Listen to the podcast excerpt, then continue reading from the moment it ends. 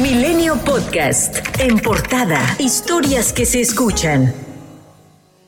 El presidente Andrés Manuel López Obrador se reunió en Palacio Nacional con legisladores de los partidos de Morena, del Trabajo y el Verde Ecologista de México, donde celebraron la aprobación de la nacionalización del litio, minimizaron la derrota de la reforma eléctrica y se mostraron a favor de la reforma electoral que el mandatario envió este jueves al Congreso de la Unión. Se está garantizando el voto, es la aplicación eh, plena de la democracia, van a ser los ciudadanos los que van a elegir libremente a sus representantes. No hay la intención de que se imponga un partido único. Lo que queremos es que haya una auténtica, una verdadera democracia. Prevé la desaparición del Instituto Nacional Electoral para ser sustituido por el Instituto Nacional de Elecciones y Consultas, además de la eliminación de las diputaciones plurinominales y la reducción del número de legisladores federales y locales, pasando la Cámara de Diputados solo a 300 y la Cámara de Senadores a 96 senadurías. El secretario de Relaciones Exteriores, Marcelo Ebrard, destacó que en el momento en el que la ciudadanía elija al presidente del INE y al resto de consejeros electorales, se evitarán controversias en la materia. Por su parte, la coalición opositora Va por México, conformada por PAN, PRI y PRD en la Cámara de Diputados, manifestó su rechazo a la reforma electoral. Escuchamos al líder parlamentario del PAN, Jorge Romero. Nosotros vamos hacia una reforma, nosotros PAN electoral, que defienda las instituciones, que fortalezca las instituciones. Aquí no somos abogados de ningún consejero o consejera. Somos y seguiremos siendo defensores de las instituciones. Una es el INE que tanto trabajo, tanto esfuerzo por tantas décadas ha tomado. Cuauhtémoc Cárdenas dijo que más allá de la necesidad de adecuaciones en el INE, es necesario mantener su autonomía. Como, toda institución, eh, vale la pena revisar cuáles son sus funciones, cuáles son sus eh, eh, facultades, etc. Pero yo, yo sí, yo me inclino porque podamos mantener en el país una autoridad electoral autónoma del gobierno. Esto es que no la presida como sucedía anteriormente. Asimismo, López Obrador calificó como un triunfo pírrico rechazar la reforma eléctrica, pues dijo ya se habían preparado para este escenario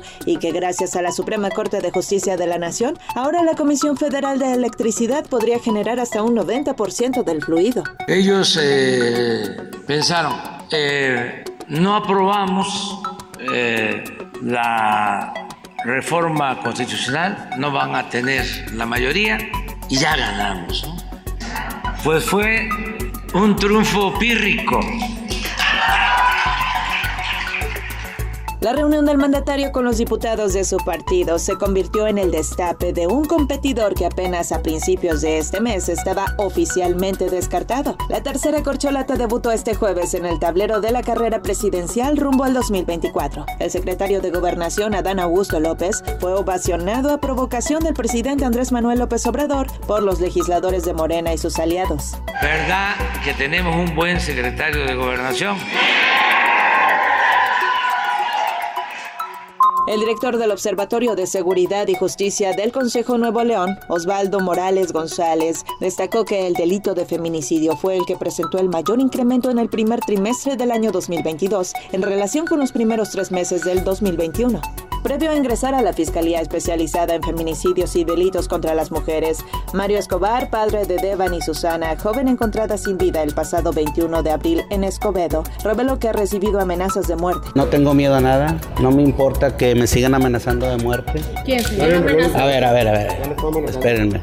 Sí, no, quién no sé, pero no tengo miedo. Gracias a Dios, gracias a Dios. En, el, en la bóveda que le hice a mi, a mi hija hay tres lugares. Y si necesito llegar a ese lugar para encontrar la verdad, voy a llegar. No me interesa. El cajón ya está ahí.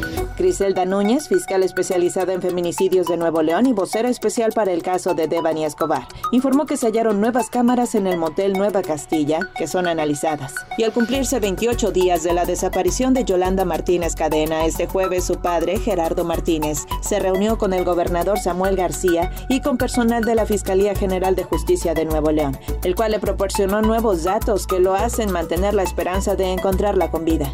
Eh, hay varias de investigación en otros que se encontraron en la sábana de investigaciones que no los tenemos registrados y son los que se están investigando. ¿Sabes si Yolanda sigue con vida? Este, eso, eso, es lo que sí se cree y eso, eso es algo bueno para mí. Dos mujeres, subteniente y sargento de Puerto Vallarta, fueron liberadas por el cártel de Jalisco Nueva Generación tras haberlas mantenido privadas de su libertad por varias horas. En Irapuato, un guardia nacional mató a un estudiante universitario de apenas 19 años de edad.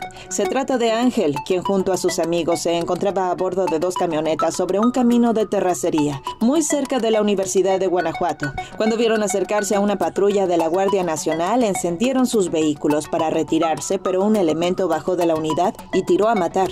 Otra estudiante fue herida de gravedad, aunque su estado se reporta ya como estable. Que se haga justicia.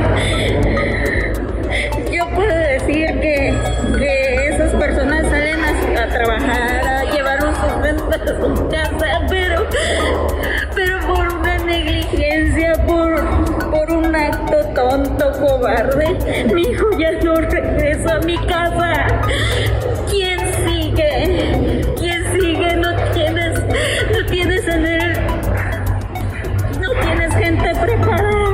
Subsecretario de Seguridad, Ricardo Mejía, informó que ya suman 10 detenidos por el enfrentamiento entre trabajadores y al menos 200 agresores registrado la madrugada del miércoles en la planta cementera Cruz Azul en Tula Hidalgo, en donde 8 personas murieron y 12 más resultaron lesionados. Siete de los muertos son de un grupo que llegó desde el Estado de México. Sus familias aseguran que fueron llevados con engaños, ya que habían sido contratados durante un mes para desmantelar la planta, por lo que no portaban ningún tipo de armas. Y habían unos camiones contratados que los iban a traer a trabajar. Ellos no venían armados, ellos venían a trabajar. Los recibieron apagadas las luces cuando llegaron los camiones. Los camiones estaban afuera y los rafaguearon, rompieron vidrios. Hace dos días me dijo que, este, que iba a haber un trabajo, que iban a venir a cuidar la cementera porque se iba a desmantelar, pero que necesitaban mucha gente para rodearla porque era muy grande. No venían armados, eso es mentira, ni siquiera los dejaron ni llegar. Y me encuentro con la desagradable noticia de que mi hijo está muerto, me lo mataron. Milenio Podcast.